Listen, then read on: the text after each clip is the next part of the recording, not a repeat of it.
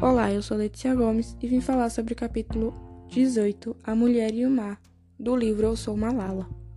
Esse capítulo fala sobre a vontade que ela tinha de atravessar o mar, pois tinha a esperança de que do outro lado houvesse terras onde as mulheres são livres. Acho que por morar num país onde a independência das mulheres era impossível, ela criou uma esperança no mar. Esse podcast teve a participação dos alunos Beatriz, Ana Carolina, Franciele, Shaila e Kaique.